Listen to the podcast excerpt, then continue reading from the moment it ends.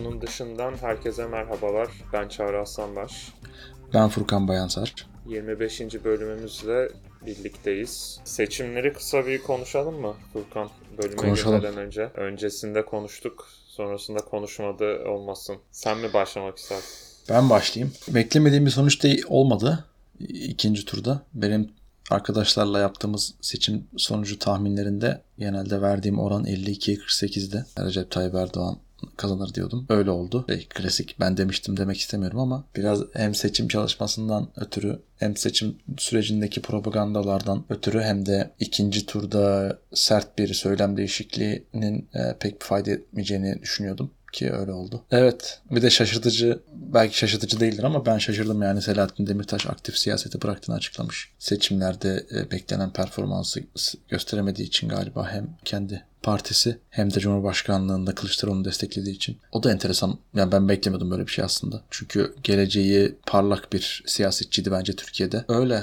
Ben bir de şey son olarak fikrimi söyleyeyim. Bu Cumhurbaşkanlığı sistemine geçtikten sonra %50 artı bir almak baya hani bir parti için veya ilkelerine sadık kalmak isteyen bir parti için veya bir lider için baya zor bir şey. O yüzden daha çok bu seçim propagandası veya seçim çalışmaları daha çok algı üzerinden yani halkı ve kitleleri nasıl manipüle edebileceğin üzerinden dönüyor. Kim daha iyi manipüle ederse o kazanıyor seçimi aslında. Benim gözlemlediğim kadarıyla. Çünkü kazanmanız için 26 yaklaşık 26 milyon insanı ikna etmeniz gerekiyor. Hani bu 26 milyon insanın tek bir il, ilkeler üzerine kurulu bir partide buluşturmak veya bir liderde buluşturmak bayağı zor bir şey. O yüzden olabildiğince yüksek miktarlarda para, reklam ve algı çalışmasıyla kitleleri manipüle ederek seçim kazanılıyor. Ve görünüşe göre tabii Recep Tayyip Erdoğan efekti de var seçimlerin sonuçlarında ama ben o tarafın yani Cumhur İttifakı'nın bu algı ve kitleleri manipüle etme konusunda daha başarılı olduğunu düşünüyorum bu seçimde. Önceki seçimlerde olduğu gibi. Umarım muhalefet de buradan bir ders çıkarır diye umut ediyorum. Sözlerimi, seçim konusundaki sözlerimi böyle tamamlayayım. Topu sana vereyim.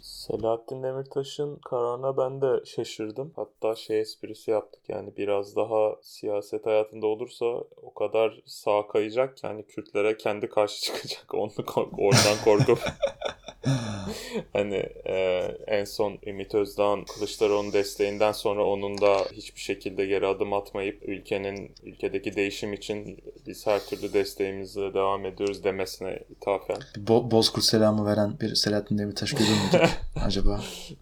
Öyle bir caps var dolaşıyor ya. Onun dışında bence Cumhur İttifakı tarafını iyi yorumladın. Benim ilgimi çeken şey oldu seçim sonrasında. Ben de ben de şey diyeyim. Benim de ikinci turdaki sonuç tahminime yakın bir sonuç çıktı. Ben de ikinci turda yani 1-2 puan farkla Recep Tayyip Erdoğan'ın alacağını düşünüyordum. Seçim sonrasında Instagram'da yani ben Twitter kullanmıyorum. Instagram'da Kılıçdaroğlu'nu destekleyen ve story atan kişilerin yarısı canı sağ olsun e, elinden geleni yaptın. Pirom süperdi falan her şey için teşekkür ederiz. Biz, biz senden yaptın. razıyız Pirom. Değil ha, mi? Biz senden razıyız e, gibi paylaşımlar yaparken hani diğer yarısı sessiz kaldı. Öyle bir gözlem yaptım. Biraz ilgimi çekti. Daha sonra bu e, Emrah Safa Gürkan'ın bir Twitter'da bir analizini ya da yorumunu dinledim. E, okudum daha doğrusu. Sanki bir hani ortada gibiyim ama sanki biraz Emrah Safa Gürkan'ın yazdıklarını okuyunca hak verdim. Yani aslında biraz o, o tarz düşünüyorum. Yazdığı şey de hani çok çok kısa özet geçeyim. Bu klasik işte 14-15 seçimdir kaybeden kişiye hala nasıl devam ediyor muhabbeti. Hani oradaki şey analojisi güzeldi bence. Tuttuğumuz takımın teknik direktörü gelip ilk yıl başarı sağlayamayınca ya da en azından o sinyali verince hemen değiştirtiyorsunuz. Neden Kılıçdaroğlu'nu değiştiremiyoruz, değiştirtmiyorsunuz gibi. E tabi başkası da diyebilir ki ilk seneden şampiyon ol, ol, olunmaz. 3-4 sene vermek gerekir. Peki bu siyaset ortamında ya da Türkiye'deki e, siyasette bu kaç sene olmalı ya da kaç seçim olmalı? Türkiye'de aslında işte bir, bir de şey demişti işte Türkiye değişmez abi düzen çok zor değişir falan gibi aslında diyor Türkiye en sık değişen düzenin en sık değiştiği ülkelerden birisi. Ona da katılıyorum. Yani biraz artık muhalefet de bu şeyi kendinde aramaya başlamalı bence. Oradaki şeyi görünce tabii nasıl diyeyim yani bir seçim daha yap yap istersen ya da 3 üç, 3. tura git. Hani sonucun pek de değişmeyeceği izlenimini alıyor aldım daha doğrusu. Benim de yorumum bu şekilde. Yani ben de gördüm Emrah Safa Gürkan'ın Twitter'ını. Güzel özetledin sen de. Ben paylaşırım aşağıya. Onun paylaşalım linkini. Okumak isteyen olursa. Bayağı uzun bir float böyle. Ee, Biraz muhalefeti eleştirel e, yaklaşmış. Onu da linkini paylaşırız. Ee, diyelim ve bu haftaki konularımıza geçelim. Öncelikle nasıl geçti haftan? İsveç'te değilsin. Neler yaptın? Evet benim haftam hareketli geçiyor. Bu Mayıs ayının sonu ve Haziran ayının başlangıcı e, benim için bayağı yoğun. Bir İtalya'daydım. Amalfi'de bir İstanbul, bir Ankara, tekrar İstanbul. Bir arkadaşımızın düğününe katıldık. Daha sonra tekrar şimdi Paris'e geldik. Bugün 1 Haziran ve kayda aldığımız gün benim aynı zamanda doğum günüm. Bunu da söyleyeyim burada podcast. Yarın Bugün da kutlarız bu arada. Buradan da kutlayayım. Aynen özelden e, kutladın ama burada teşekkür ederim. Buradan da kutladın. Yarın 2 Haziran'da da biz burada Paris'te Harry Styles konserine gideceğiz. Daha sonra bir Güney Fransa'da, Güney Fransa'ya inip orada görmek istediğimiz yerler var oraları. Da da birkaç gün kaldıktan sonra İsveç'e geri döneceğiz. Geçen haftam, geçen hafta çalıştım ama İstanbul'daydım, yarı Ankara'daydım. Biraz böyle nomad hayatı gibi bir orada bir burada arkadaşın evinde falan. Çalışmak kolay olmuyor. Bir yandan da böyle iki tatil arası çalışmak da zor oluyor. Adapte oluyorsun bir yandan gelişmeleri takip ediyorsun. Up to date kalmaya çalışıyorsun. Bir yandan da yeni bir şeyler yapmaya çalışıyorsun derken çok aşırı verimli geçmiyor ama şimdi bu tatilimiz bittikten sonra İsveç'e geri dönünce artık böyle uzun bir süre e, bir tatilim olmayacak. Full konsantre olabileceğim.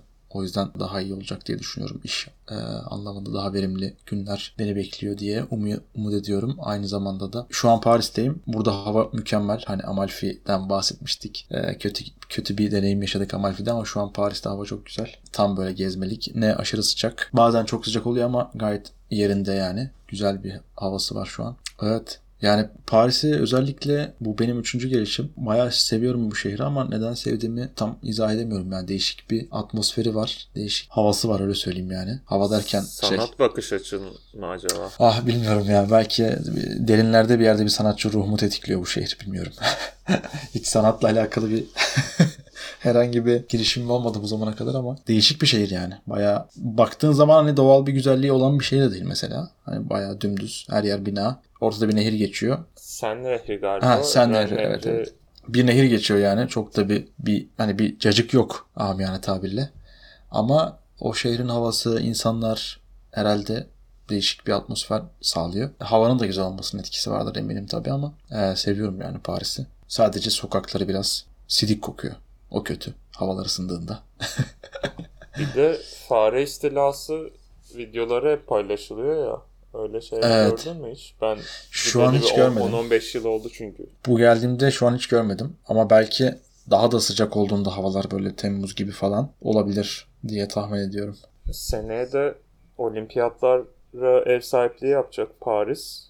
Onunla Hı. ilgili bilmiyorum şu an belki erkendir hani reklamlara başlamak ama büyük Hı. bir çalışmaları olduğunu duymuştum. Hatta daha önceki bölümlerimizde anlatmıştık galiba. Sen Nehri'ni daha fazla ulaşım için kullanacaklarını okumuştum. Ulaşım için.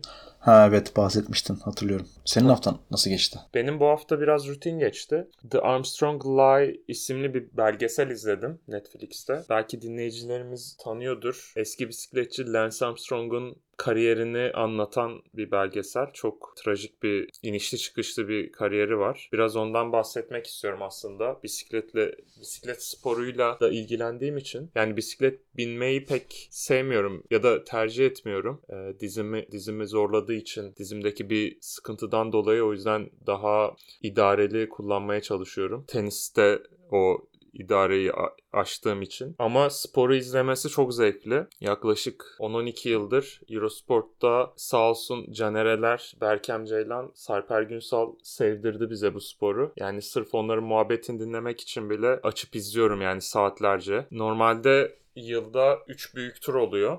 İşte bu tenis e, Grand Slam'lerinin hani yılda 4 tane olduğu gibi burada da 3 tane var. İlk önce Mayıs ayında Giro d'Italia turu oluyor. İtalya bisiklet turu. Yaz aylarında Fransa bisiklet turu oluyor. Bu aslında 3 turnuvanın en prestijli ve en eski olanı. Üçüncü olarak da sonbahar başında La Vuelta turu oluyor İspanya'da. Bunlar büyük turlar onun dışında tek günlük yarışlar da oluyor. Klasikler diye geçiyor bu. İşte bunlarda da bir sürü çok prestijli yarışlar var. Paris-Roubaix yarışı, işte Liège-Bastogne-Liège, e, Flanders gibi.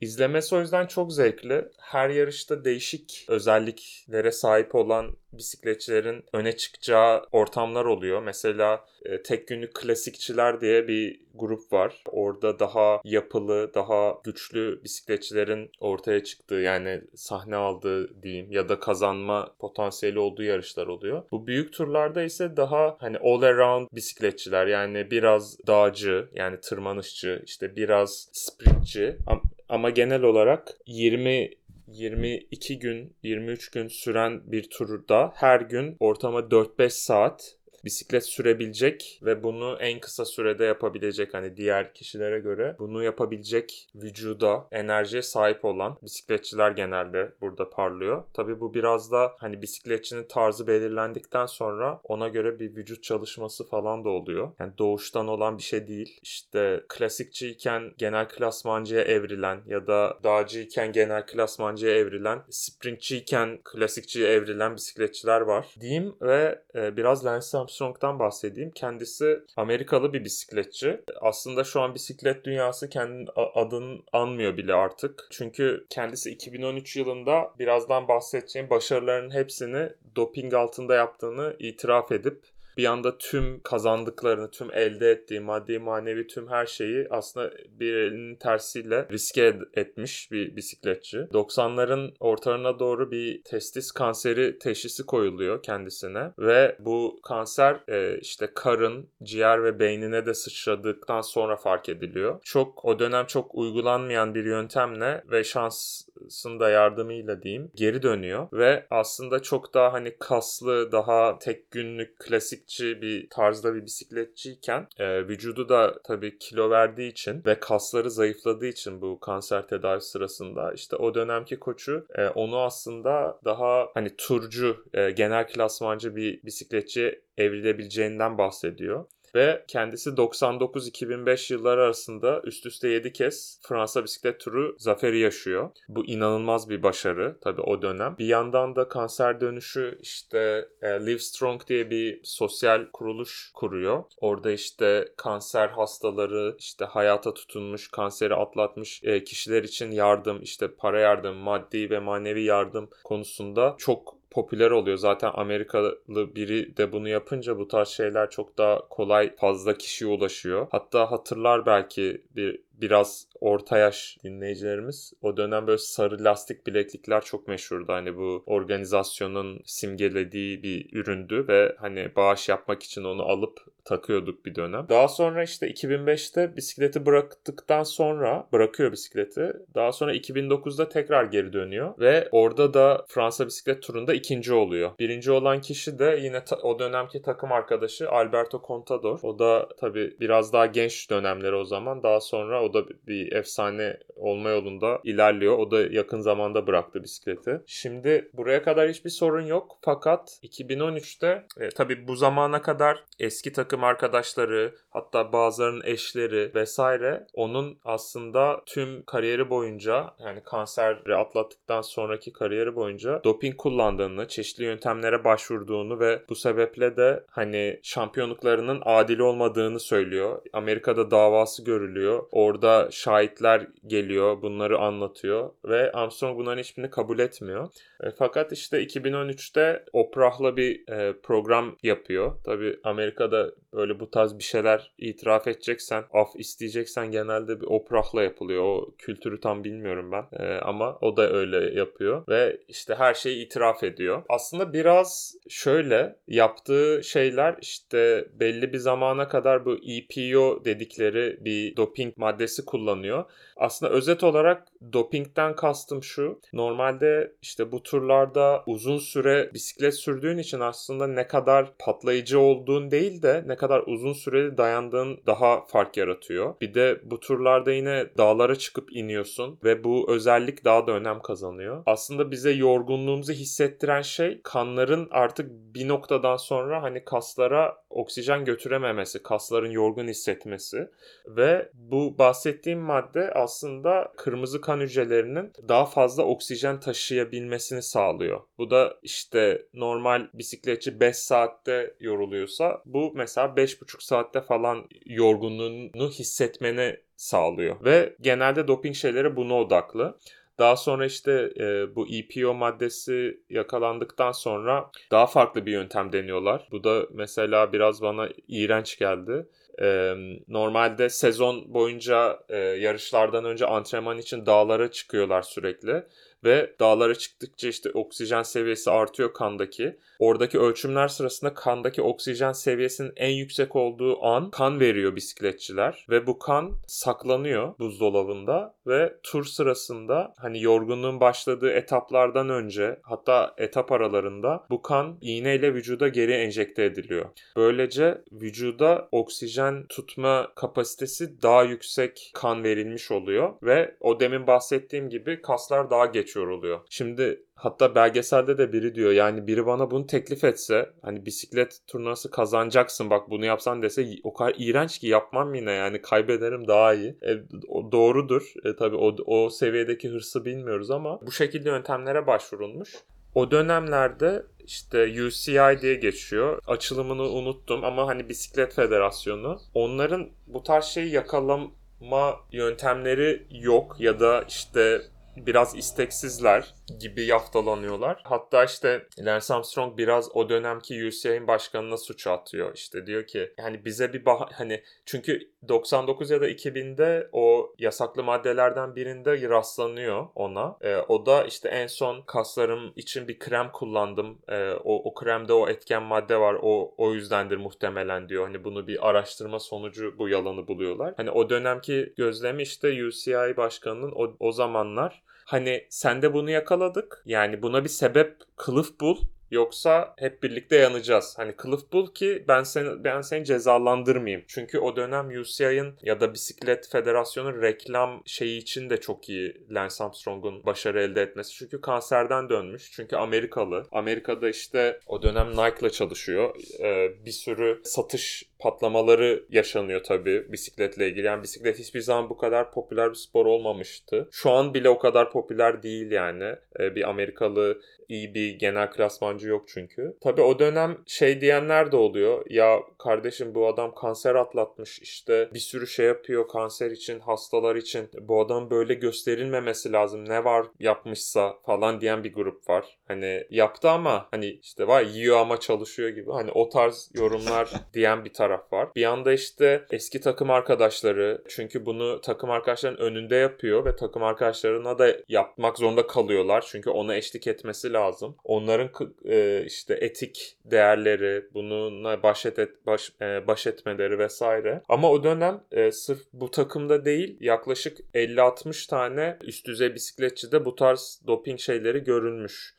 Daha sonradan çıkıyor tabii bunlar ve aslında 2000 e, ya da şöyle 90'ların sonu 2010'lara kadar diyeyim kara bir bisiklet için e, kara bir leke. Şu an bile aslında 2015 ve sonrası diyeyim işte o dönemde Chris Froome isimli bir bisikletçinin böyle damga vurduğu yıllar. E, on, onun da kazandığı yarışlarda çok büyük fark atarak kazandığı çok imkansız etaplar var. Orada da aynı dedikodular döndü. Aslında Bisiklet Federasyonu'nun ve işte e, Dünya Antidoping Kurulu'nun kullandığı doping yakalama yöntemleri, bu konulardaki inovasyon ile işte doping yaparak avantaj elde etme sektörü arasındaki, e, onun inovasyonu arasındaki bir rekabet aslında. Çünkü bir yolu buluyorlar, öbür yol çıkıyor. Hani bu böyle tüm avantaj etme, elde etme yolları belli değil. Bunları detect etme konuları kesin değil e, hepsi kapsanmıyor. O yüzden biraz acımasız bir spor o anlamda da. Çünkü o dönem şampiyon olan bir kişi, doping kullanarak şampiyon olan bir kişi 3-4 yıl sonra doping yaptığı fark edilip şampiyonluğu elinden alınınca o anın hiçbir büyüsü kalmıyor. Hani ikinci olan e, tırnaklarıyla kazıyıp ikinci olmuş kişi için hiçbir anlam ifade etmiyor artık o. O yüzden biraz acımasız bir spor. İzleyenler için tabii izlerken çok zevkli. Birinin atak yapması, işte insan dışı bir performans ile etap kazanması vesaire. Ama tabii gün sonunda bunu dopingle yaptığını öğrenince o büyü de kayboluyor. Biraz o anlamda sıkıntılı bir spor bence. Diyeyim. Biraz fazla konuştum tabii. Ama sevdiğim bir konu. Sen çok iyi oldu ya. Benim hiç bisiklet sürerim, sürmeyi çok severim ama yarışları hiç takip et, etmiyorum yani. Güzel oldu bu anlamda bizim e, benim ve dinleyicilerimizin entelektüel seviyesini arttırmış oldum. yani bu entelektüel seviyeye dahil edilebilecek bir konu bilmiyorum ama hani tarih olarak kara bir şey anlattım ama tabii ki güzel hani Avrupa'nın dünya genelinde önde olduğu bir spor. Hani futbol gibi. Çok fazla olmuyor bu sporlar. Hani özellikle Kuzey Avrupa'da Güney Avrupa'ya kıyasla çok daha iyi bisikletçiler var. Hani bizim şu an yaşadığımız yer de buraya bir tık yakın olduğu için burada da insanlar çok fazla bisiklete biniyor. O yüzden daha çok takip etmeye çalışıyorum. Ama evet biraz acımasız bir spor ve tarihi biraz lekeli. Eğer anlattıklarım etkilediyse dinleyicilerimizi yazın sanırım Temmuz başında başlıyor Fransa bisiklet turu. Eurosport'tan izlemelerini tavsiye ederim ve söylediğim gibi Canereler, Sarper Günsal, Berkem Ceylan bu seneki plan nasıl tam bilmiyorum. Üçü de sunacak mı?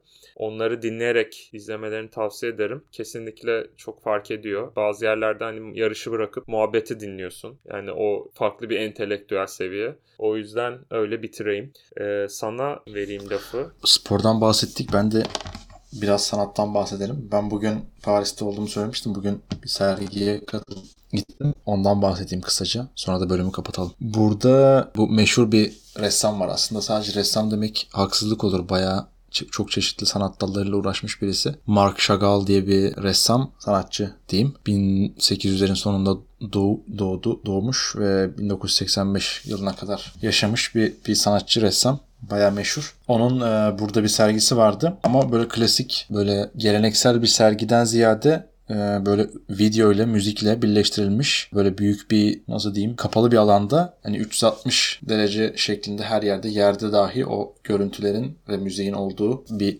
etkinlik yani bir şov, bir gösteri daha doğrusu. Paris'te bu atelier tam nasıl okunuyor bilmiyorum ama Atelier de, de Lumineres diye bir yer. Daha çok video, ışık ve müzik içeriğinin beraber kullanıldığı e, sergilerin sergilerin e, olduğu böyle bir e, sanat merkezi. Orada Mark Chagall'ın bütün ve bir sanatçının daha bütün böyle eserlerini bir kurgu şeklinde bir video haline getirmişler ama o videoyu o iç alanın tüm duvarlarına ve yere de olacak şekilde yansıtmışlar. Baya böyle kurgusu olan e, aynı zamanda o Mark Chagall'ın eserlerini görüyorsun. Bir yandan da arkada o eserlere uyumlu olacak şekilde müzik verilmiş. Böyle çok güzel bir e, ambiyansla beraber o sergi izliyorsun, takip ediyorsun. Şey çok hoşuma gitti. Hani böyle klasik hani gidelim Mark Chagall sergisi varmış. Gidelim şu resim e, işte var. Sırada bu var. İşte şu yılda yapmış vesaire vesaireden ziyade böyle bir kurguyla hem kendi hayatından bazı resimler, bazı enstantaneler vardı o videonun içerisinde hem de eserlerin olduğu bir de müzikle beraber böyle bir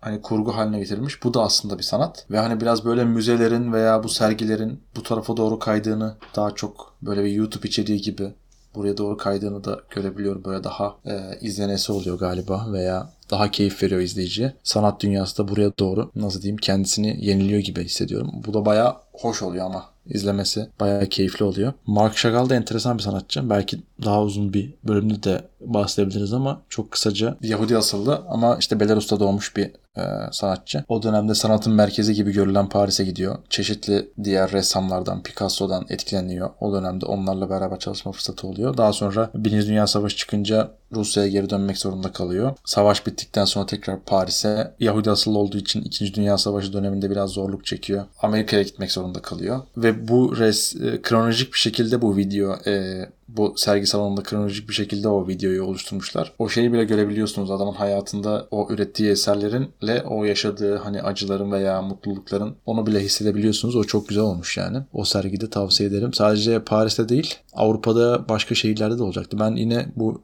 serginin de linkini paylaşırım. Eğer gö- gitmek görmek isteyen olursa. Bir de sadece resim değil. Hani işte cam boyama gibi işte Mesela Kudüs'te bir hastanenin, İsrail kurulduktan sonra Kudüs'te bir hastanenin e, pencerelerini boyuyor. E, Ve sadece bu bir örnek bir sürü böyle e, projelere, büyük projelere katılıyor. Çok çok yönlü bir sanatçı yani. Benim de bayağı ilgimi çekti. Tavsiye ederim eğer gitmek isteyen olursa. Ve benim söyleyeceklerim bu kadar. Bence güzel bir özet oldu. Linkini bırakırız aşağıya. İlgisi, Aynen. il- ilgi çekerse diyelim ve bölümü kapatalım. Bizi dinlediğiniz için teşekkür ederiz. Bir sonraki bölümde görüşmek üzere. Hoşçakalın.